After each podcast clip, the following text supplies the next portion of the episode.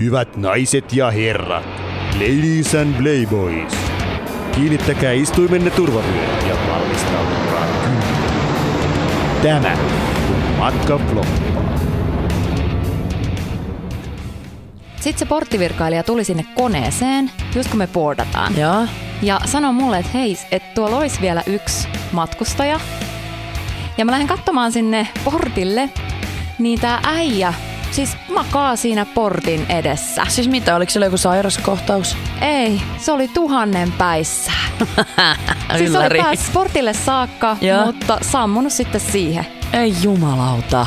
Siitä propsit. Ja tota, mä yritin häntä elvyttää sitten kahvilla. Kahvilla. Lähtikö toimimaan? Matka Floppaa podcastin toisella kaudella. Noustaan yhä korkeammalle.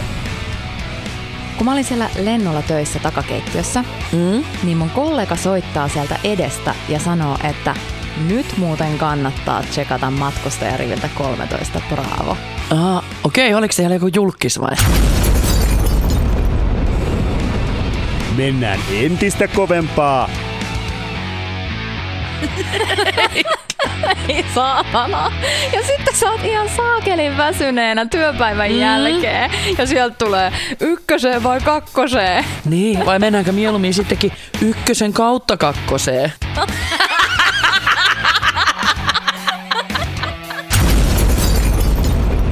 Ja irstaillaan lisää. Ja siis jumalauta, et ikinä usko. Yksi meidän kapteeneista laittoi mulle viestiä Las Palmasissa just ennen lentoa. Ja mä olin niinku pukeutumassa uniformuun, laittamassa kaikkea valmiiksi. Niin tota, Niin. hän olisi ollut hirveän kiinnostunut sukkahousuista. Niin.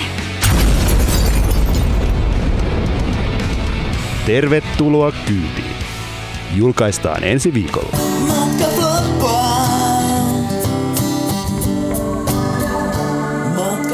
goodbye.